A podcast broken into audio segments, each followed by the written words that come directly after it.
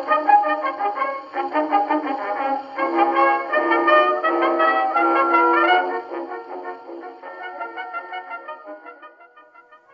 og velkommen til Vanvittig Verdenshistorie Pixie-afsnittet. Marketerningen, som vi altid kalder det, Ja, hver anden søndag, der kommer vi jo med vores lille øh, bouillon-terning af, er gode historier. af gode historier. Lige præcis. Og øh, det er uden, without further ado, så er det mig, der har historien med i Ja, dag. cut the bullshit. Cut the bullshit. Get on it. Øhm, I dag, der skal vi snakke om noget, som jeg personligt har glædet mig virkelig meget til at dække. Fordi det er noget, der både er skide fascinerende for mig personligt, men det er også noget, som, som jeg tror, alle på en eller anden måde kan, kan forholde sig til. Fordi det, vi skal snakke om i dag, det er skattejagt.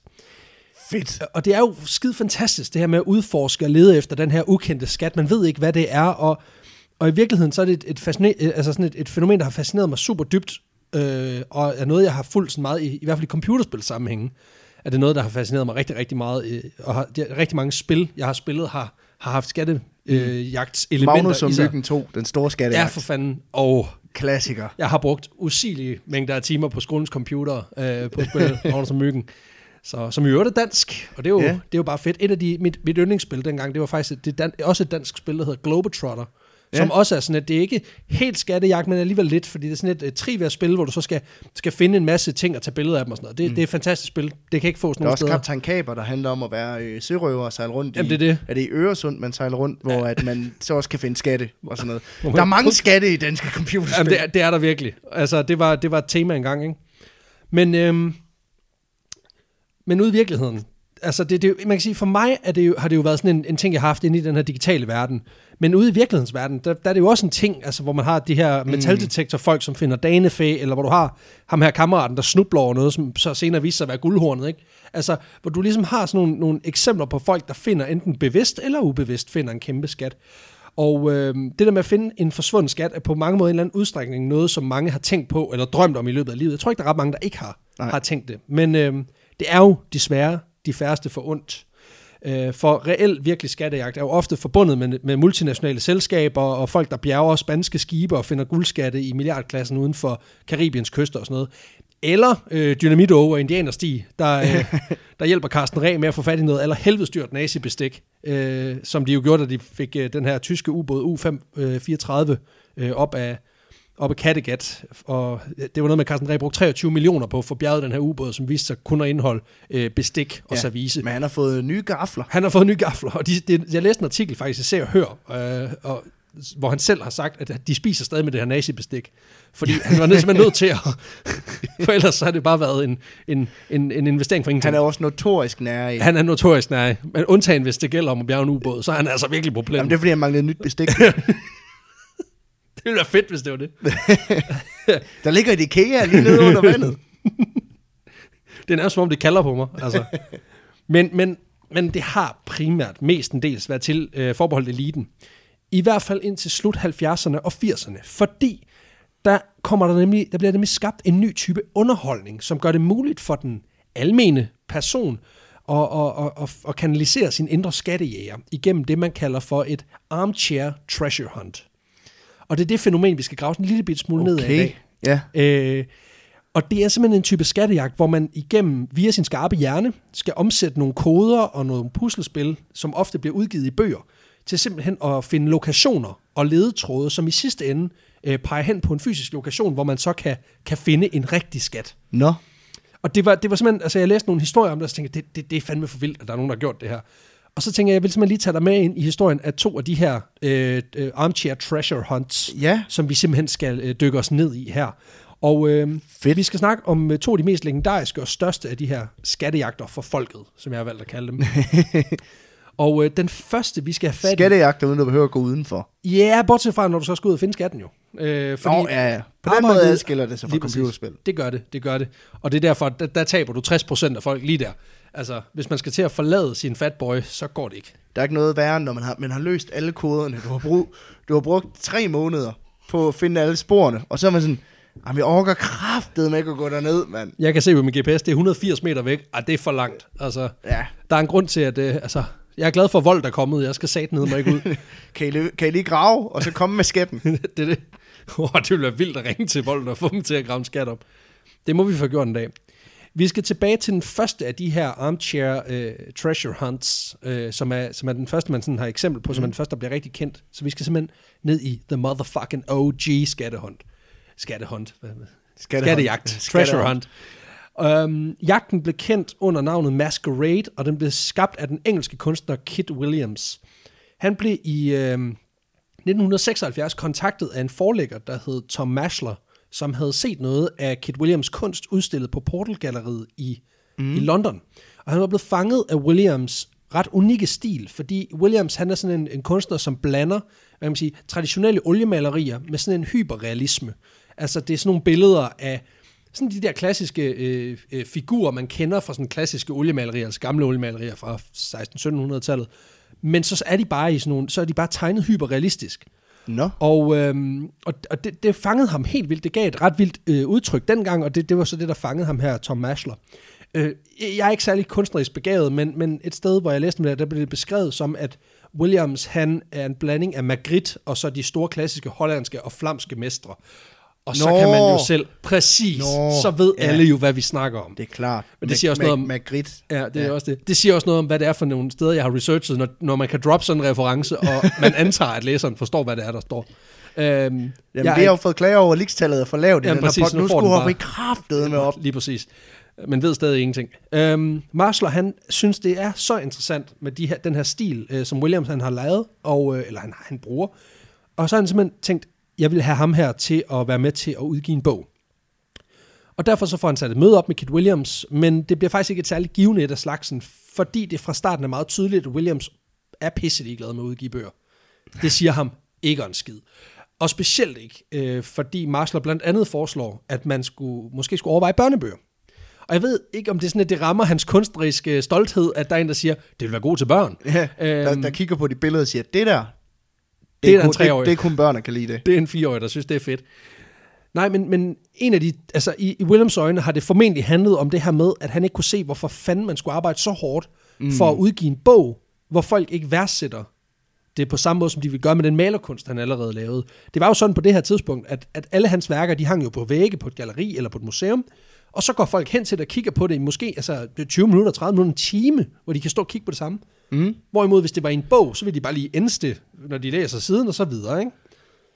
Fordi det skulle jo være en... Altså, tanken for Maslow var i hvert fald at oprindeligt, at det skulle være sat i sådan en klassisk historiekontekst. Altså, hvor der er en skreven historie, og så er nogle billeder. Ja, så er der illustrationer til historien. Lige præcis. Ja, ja. Og, og, og, og det, er Mars, øh, det er Kit Williams på ingen måde interesseret i.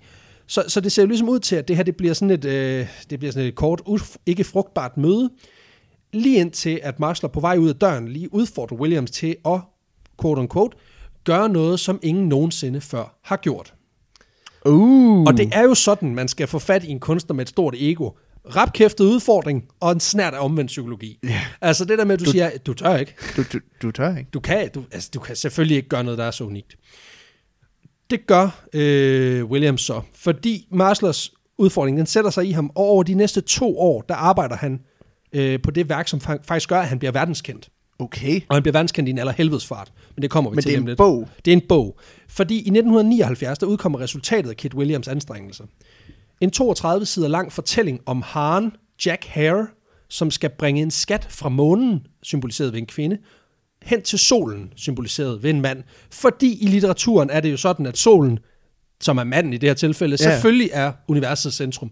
Fordi sådan er det jo. Manden er også i litteraturen den stærkeste. Fordi, Det er klart. Jamen altså, Og Haren er hans tjener. lige præcis. Og kvinden er selvfølgelig kun munden. Ja. Altså, Løb lige ud i køkkenet og sige, Ja, at... præcis. At maden er, at maden, de skal til at skynde sig. Jamen, det er så irriterende. Øhm, men sådan er det. I løbet af sin tur fra månen til solen, der taber Jack Hare så den her helt særlige skat, og bogen ender simpelthen i en åben slutning, som indikerer, at læseren via forskellige ledetråde i bogen vil kunne finde frem til den tabte skat sande findested. Okay. Og i den forbindelse, der får Kit Williams så også udført et smykke, som er en halskæde med en afbildning af Jack Hare, den her hare, mm. i 18 karat guld. og den bliver så støbt ind i en keramisk indpakning, hvor der står noget i retning af, jeg vogter øh, den, æg, den, den sande skat, eller sådan et eller andet. Og øh, så graver han simpelthen den her keramik øh, indpakning ned et sted i England. Okay. Fordi han skulle kraftede med at have, at folk de kiggede på de billeder. Og hvis der Folk nu er værdsætte hver en detalje, præcis, og hvis der er noget, der kan få folk til at flueknippe detaljer, så er det fandme mig, når der er, hvis de får penge for hvis det. de får penge for det.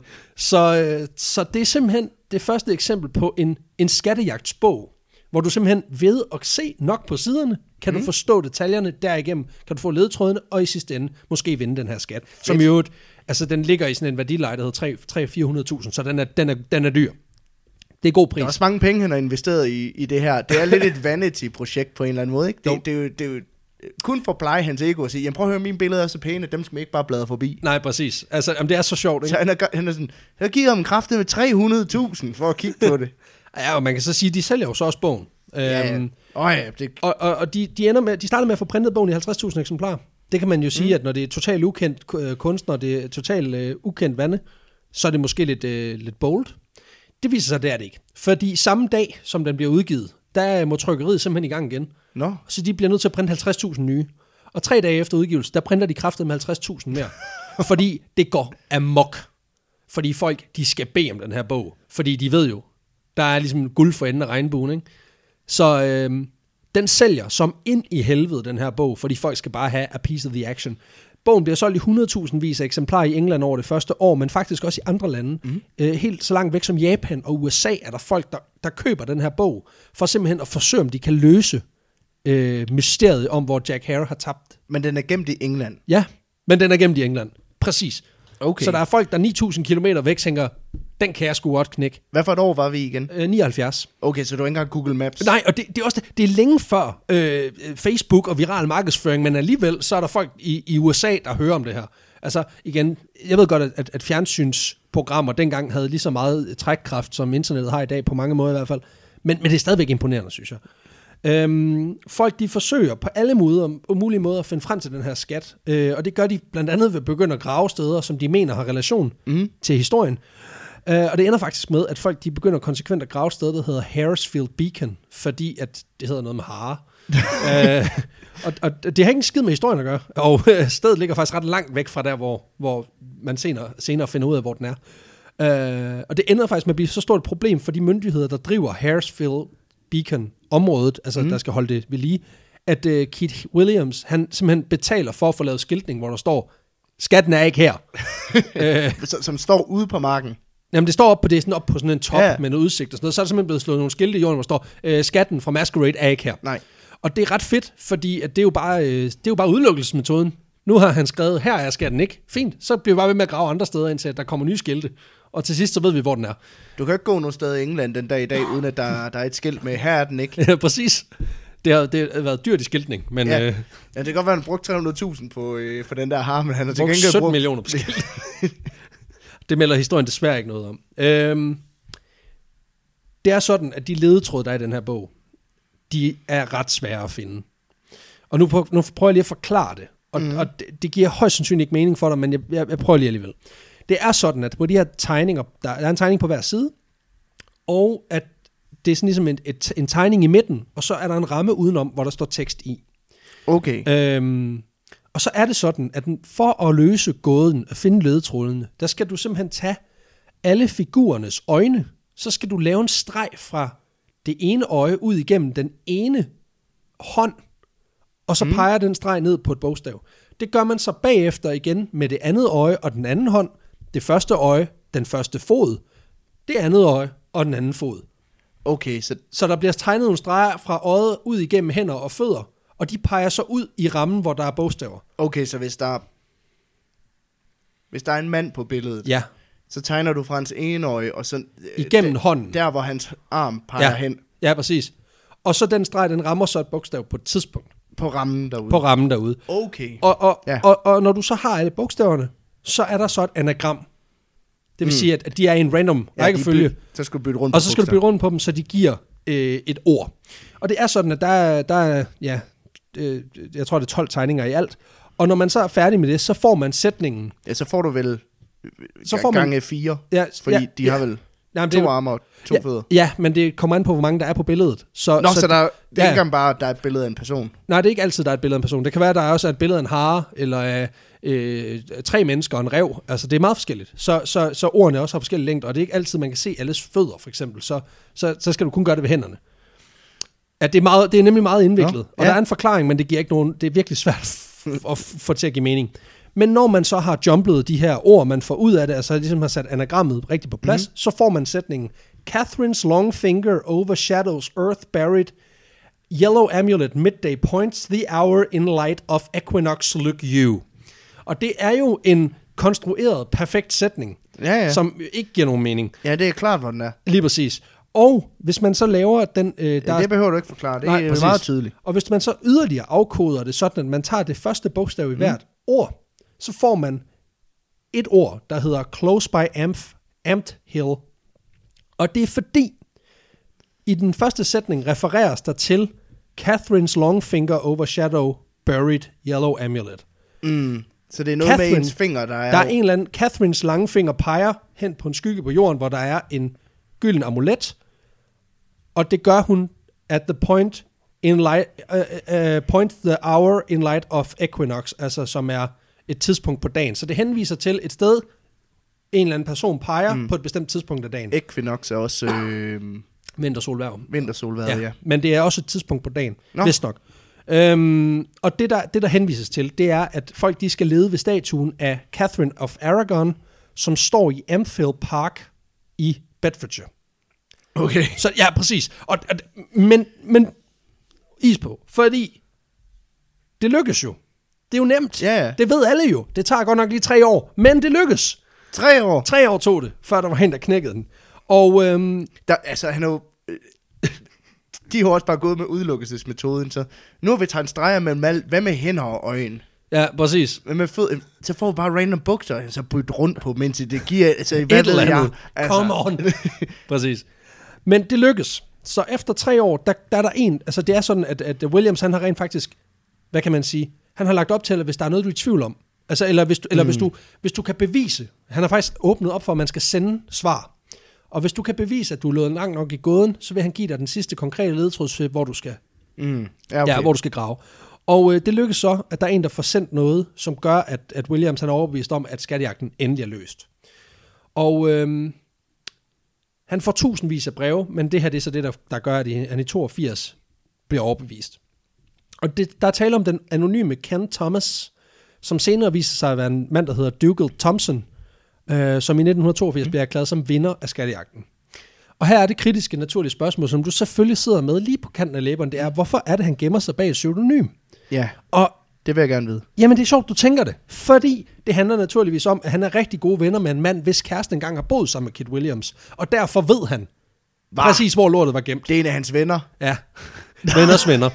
Nej, det er, ikke en, jamen, det er ikke en af Kit Williams venner. Det er en af Kit Williams tidlige kæresters venners venner.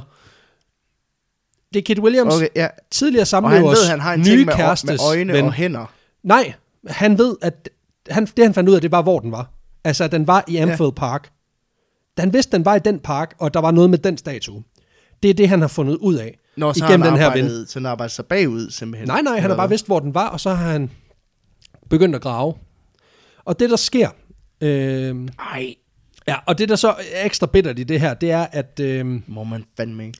det er lidt bitter twist der, fordi det er faktisk sådan, at lige efter Dougal Thompson, han, øh, han bliver udråbt mm. som vinder, der viser det sig, at der er to fysiklærere fra området, der har løst gåden helt rigtigt sammen.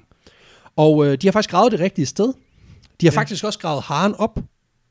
Den var bare så lille, at de ikke havde lagt mærke til den. Nej. Og, og Dougal Thompson, han har simpelthen fundet den i den jordbunke, som de her to fysiklærer, de har, de har gravet. Så, så, så de har løst gåden, de har gjort alt arbejdet. Han vidste, der var noget gravearbejde. altså. Og så har han bare let, at du må godt banke den. Det er simpelthen, altså, det er så pisse surt, det her. Det er bittert, og det er Banker nederen. hovedet ned i mikrofonen. Ja, det gør altså. du. Ja, men det er så, det er, det er ikke så godt. Og Og de, de, De får ikke fysiklærer, men de tænker ikke lige... nej, Nå. vi kigger lige jorden igennem. Nej. Jamen, den er heller ikke så stor, altså, men, men stadigvæk, man burde Nej, have lagt mærke det, til altså det. den var lavet til at skulle være en halskæde, ikke? Ja, men den er, det er en stor halskæde, men den, de burde have lagt mærke til det. Øhm,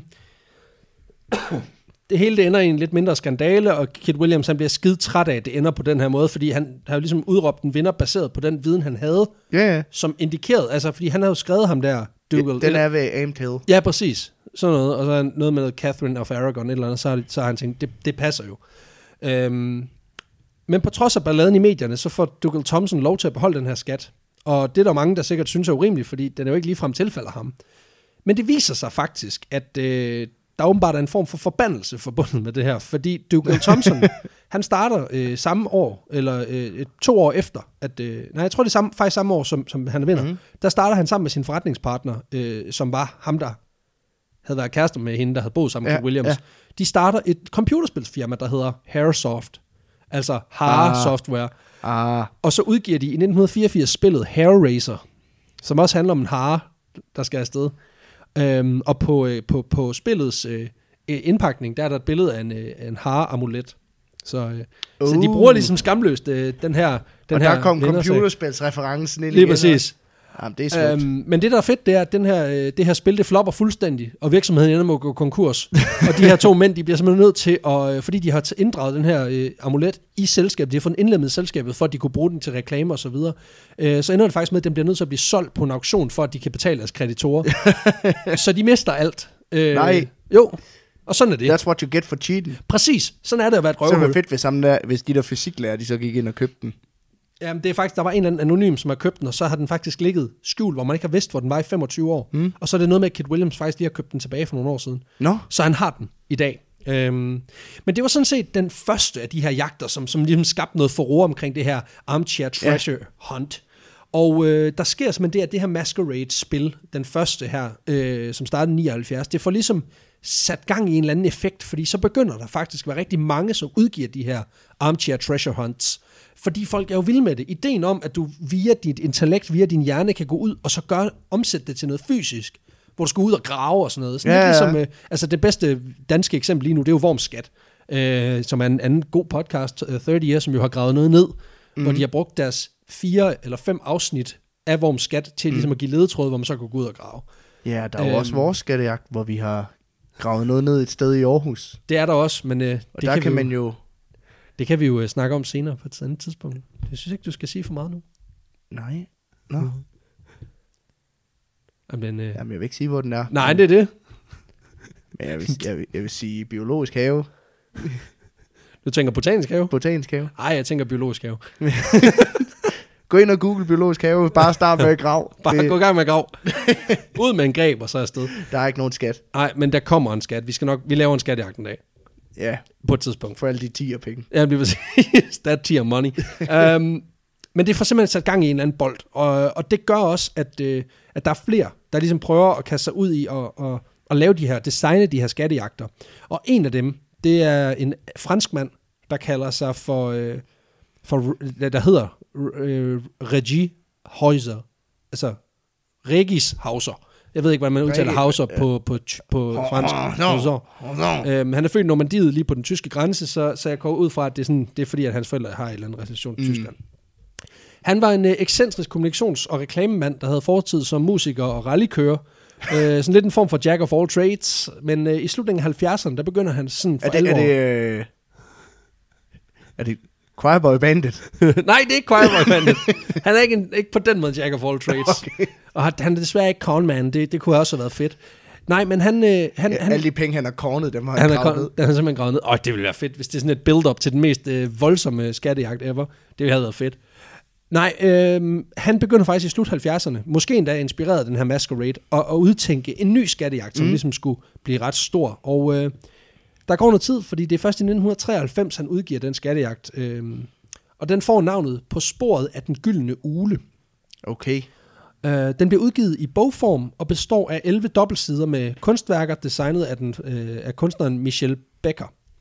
På den ene side der er der et kunstværk, og på den anden side er der en, øh, en, en lang tekst. Og det er så her, man skal finde de her ledetråde, som giver adgang til, hvor man kan finde skatten, som Reggie øh, Hauser personligt har nedgravet et sted i Frankrig.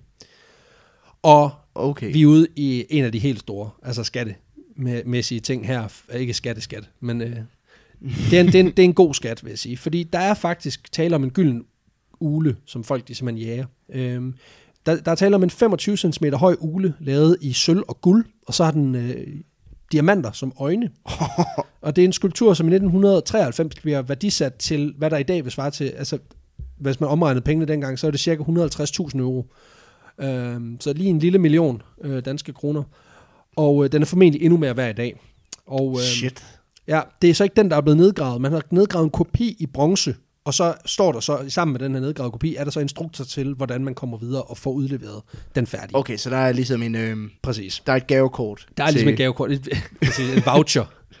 Jeg har- One golden owl. Lige præcis. Et, et stykke gyld, gylden uld, tak. Um, det tog øh, regi 450 timer at designe de her ledetråde, og ifølge ham selv, så var det meningen, at jagten den skulle kunne afsluttes på et par måneder, mm. hvis folk de satte sig og rent faktisk virkelig nørdede igennem. Um, han tog fejl, um, fordi uh, skattejagten skulle jo i så fald have sluttet i, i juli 93, men um, der er sgu ikke nogen, der har fundet den endnu. Nå, Så øh, den er stadig derude. den er stadig derude. Øh, de har let i 25 år. Det, det er vist nok i år, at det er 25 år siden. Men det er også lidt noget Nej, lort. det er sidste år, sgu. 26 år har den været ude. Øh. Ja, det må det være. Ja, Men det er, det er vel også lidt noget lort, når man graver det ned på, tænker jeg bare, et, et offentligt sted. Jamen, det ved vi jo ikke, om det er.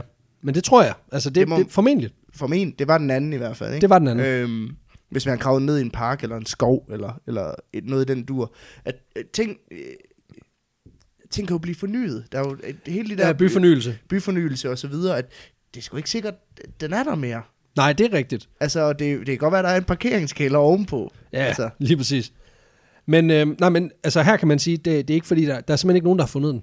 Nej. Der stod i lov, i- eller i lov, i, i, i, hvad kan man sige, i, i reglerne for det, at hvis personen, hvis der er en, der fandt frem til den, så havde man sagt ja til, at man ikke ville sige noget i et år, efter man havde fundet den. Okay. Simpelthen for, øh, altså, hvor man simpelthen siger nej til interviews. Så for et år siden var den i hvert fald ikke fundet endnu. Nej, præcis. Men, men der er i hvert fald ikke noget, der tyder på, at folk er tæt på. Som sådan. Fordi man kan sige, at han har jo så selv, øh, igen lidt ligesom Kit Williams gjorde, lagt op til, at folk de kunne øh, skrive ind, når de synes, de havde- var langt nok. Mm. Øh, han har modtaget over en million beskeder, hvor halvdelen af dem, de øh, angiveligt skulle være løsninger på det. Men Prøv, øh, prøv, det, er også, det er seriøst også fucking nederen, hvis man har lavet en, en skattejagt, og så er der ikke nogen, der, der kommer tæt på. der, der kan finde den. Og, og, og der, er en halv, der er en million mennesker, der har prøvet. Ja. Ja. Han siger, at der var en læge, øh, som, eller en professor vist nok, som angiveligt har, har dedikeret altså nogle år, ikke fuld tid, men al sin fritid i nogle Mm. år på at finde den her. Han Wow. var tæt på, men han har ikke regnet den ud. Så øh, den er stadig derude, Nå. og øh, det er sådan, at, at, at øh,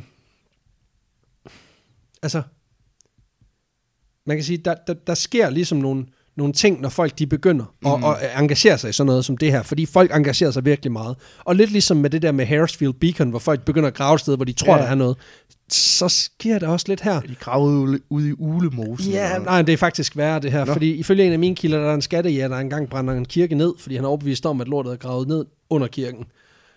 Øhm? Eller han var til black metal. måske. øhm, men det skulle angiveligt være sådan en forladt kirke, men det ændrer stadig ikke på, at manden han har brændt en fucking kirke ned, fordi han troede, at, at der var en gylden ule, der var begravet I Frankrig. i Frankrig. Ja, ja. Så, så, så der det, er nogen, der det ligesom... forklarer det der not, brand i Notre Dame. Jamen, det, er det. det er en mand, der har let efter ulen. Øhm, der er også teorier om, at, at ulen ligger ulovligt begravet et sted i Versailles haver. Øhm, Okay. Der er en, nemlig en skattejæger, der yd, altså en anonym skattejæger, som faktisk har sådan meldt ud, at det her, det, det vil være det oplagte sted at gemme, fordi der kan man jo ikke grave. Nej. Men, men man kan sige, at Reggie Hauser har jo altid været interesseret i, at folk de skulle finde den. Det er også derfor, jeg tænker, at den ligger et offentligt sted. Det tror jeg at, også. Altså, det må være et sted, hvor der er nogenlunde til at komme... Du, du kan ikke bede folk om at gå ind på privat grund og begynde at grave efter en skat. Nej. Men altså, hvad, hvad Reggie Hansen har tænkt om det, det finder vi formentlig aldrig ud af, fordi øh, han døde i 2009, Nå, så øh, han kan ikke selv give svaret i hvert fald. så der er ikke flere hints. Nej, eller det er der faktisk, det kommer vi til lige om lidt, fordi faktisk så er forlaget, øh, som, for, forlaget, som udgav den her bog, Mhm. mm-hmm. de er også gået konkurs. Nå. Øhm, men der er så en advokat, Reggie Hausers advokat, han har sagt ja til ligesom at, at fortsætte med at assistere med den her sko- øh, jagt. Okay. Øh, og det er faktisk sådan, at alle de telefonnumre, der er i den oprindelige, oprindelige bog, de virker heller ikke længere. Nå, hvor man kan ringe ind og Hvor få... man kan ringe ind og, få, og vise, at jeg har ulen. Men vi må antage, at de har lavet et system, som stadigvæk virker i dag. Jeg også tro, hvis der kommer et Facebook-post, Ja, hvor der står med en gylden ule og siger, at jeg har løst den, så skal de nok finde ud af. ja, ja præcis. Eller med en bronzeule i hvert fald. Øhm, den rigtige ule, Mm. mm. den er stadig i kunstner Michel Beckers varetægt. Øh, og det er så, som jeg sagde før, Reggie Hausers øh, advokat er stadig ansvarlig for den her jagt, mm. øh, hvis en vinder en dag skulle findes. Det er sådan, i 2014, der forsøgte Michel Becker faktisk at sælge den her ule. øh, men det gik sgu ikke, fordi ulejæger communityet, de gik amok over det her, fordi det kan man sgu da for helvede ikke. Øh, det er sådan, at de faktisk, de er selvfølgelig også på Facebook. Så, Ja, øh, ja, selvfølgelig. ja, og det endte med, at domstolene simpelthen gik ind og sagde, og stadfæstede, at du kan sgu ikke sælge den her. De tilhører communityet. Den tilhører, nej, den tilhører en fremtidig vinder, så du kan ikke sælge den. Nej, nej, men den tilhører, ja. Ja, hvilket er også ret vildt, ikke? Altså, du bare sådan, jamen, du, det er fint. Øh, Det kan godt være, du har en ule til en million stående, men du kan sgu ikke uh, sælge ikke, den. det er jo ikke din jo. Det er jo ikke din. Nej, præcis. Du holder den bare for en, for en ven. En fremtidig ven. Det er det.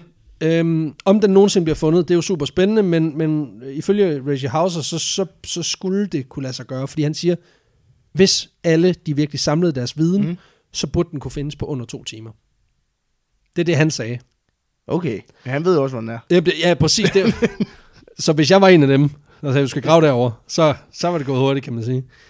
Øhm, og det er jo ikke fordi, at folk ikke stadig leder. Altså, der findes simpelthen et fora, der findes fansites, der findes altså folk, steder, hvor folk udveksler erfaringer, hvor Mm. folk bruger forskellige øh, korttjenester til at simpelthen finde ud af, hvad for en Men kort er hvordan bedst. er den bog lavet? Er det også billeder? Det er billeder og til- tekst. Det er kodet sammen med en tekst. Ja, så- og det er primært, et- det er primært tekstledetråde, for det var sådan, at, at ham her Hauser, han var, øh, han var kommunikationsmand hele vejen igennem, så han har skrevet en masse sådan øh, bøger omkring, hvordan man bruger. Mm. sprog. Så han var sådan virkelig sådan en sprognørd, og det er derfor, at alle, de fleste ledetråde, de ligger simpelthen i sproget. Øhm, og de er blevet decifreret rigtig mange af de her, øh, rigtig mange af de her koder. Og okay. De ligger faktisk tilgængeligt. Man kan bare gå ind og tage dem. Ja, Der er sådan en, der hedder thegoldenowlhunt.com eller sådan noget, hvor man faktisk bare, bare kan gå ind og kigge øh, Nå. de her, øh, alle de her ledetråde igennem. Og så vidt jeg kunne læse mig til, så er der faktisk øh, for en, par, øh, en måneds tid siden, der var der nogen, der var i gang med at få, få startet en Kickstarter-kampagne for at få udgivet øh, kunstner øh, Michel Beckers han, han har fået sådan en, han har sådan en notesbog mm. Over de instruktor, instrukser, han har fået fra Reggie Hauser, øh, over hvordan bogen skulle laves. Og øh, den er der simpelthen altså, nogen, der er i gang med at prøve at få lavet en Kickstarter, så man kan få den udgivet, så man kan få de ledetråde, der Nå, også så der er ekstra hints uværligt og- vil være i den. Præcis.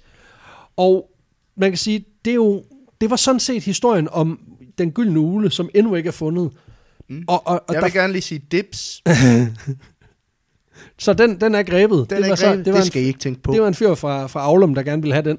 Ja. Så, så super. Easy. Der er rigtig mange af sådan nogle her. Der er også en, en, en amerikansk kammerat, som, som fik øh, cancer, og så gravede han noget ned, og det er så også blevet sin jagt, og den er stadig ikke fundet endnu. Og sådan noget. Så der er rigtig mange af de mm. her jagt, øh, altså skattejagter, som stadigvæk kører den dag i dag. Men jeg synes bare, jeg ville tage den oprindeligt, og så bare en, der hvor man bare ved, jamen der ligger en, Der er en, en, ule til en million et eller andet sted i Frankrig. man ved jo bare, der er en eller anden på et tidspunkt, der, der, der graver i sin fremtidige have et eller andet sted. Så, øh, så de, de har jævnet lo, altså, den park ved jorden, og så, øh, så, de, så, Og så de ligger ræ- rækkehus, og så graver han ud i haven sådan sådan, hvad fanden det, Nå, det var en ule. der, der er en ule. Skide godt. Så er det jo ærgerligt, at vi er i 2080, og der er gået inflation i, i guld, guld, så, så ja. det, den er praktisk talt 0 kroner værd. Hvis du har dem begge to, så er den 20 millioner værd, men du har så kun den af guld og sølv, så, ja. Og ikke den af bronze, så vil du være det er lige meget. ja, Men, øhm, men det var altså historien om, øh, hvad man siger, armchair treasure hunts. fedt. Så, øh, men øh, tusind tak for i dag, kære lytter. Gå ind og giv os et øh, like på Facebook. Gå ind og, og ja, lyt vores ting. Og, Ja, med, gå, øh, vi, vi har Instagram lige Det rundet øh, også. 1000 følgere der. Det, øh, det går sgu stærkt. det gør det. Og hvis I Øh, synes, vi er sjove, synes øh, vi er værd at lige at kaste nogle mønter efter, så enten gør det, når I ser os på gaden, eller gå ind på tier.dk Ja. og smid Især en hvis du har fundet ulen. Ja, hvis du har fundet ulen, så må du gerne kaste den efter os. Jeg tager gerne brækket ben for at få en million. det skal ikke være det. Jamen, øh, det var det. Ja, Tak for i dag.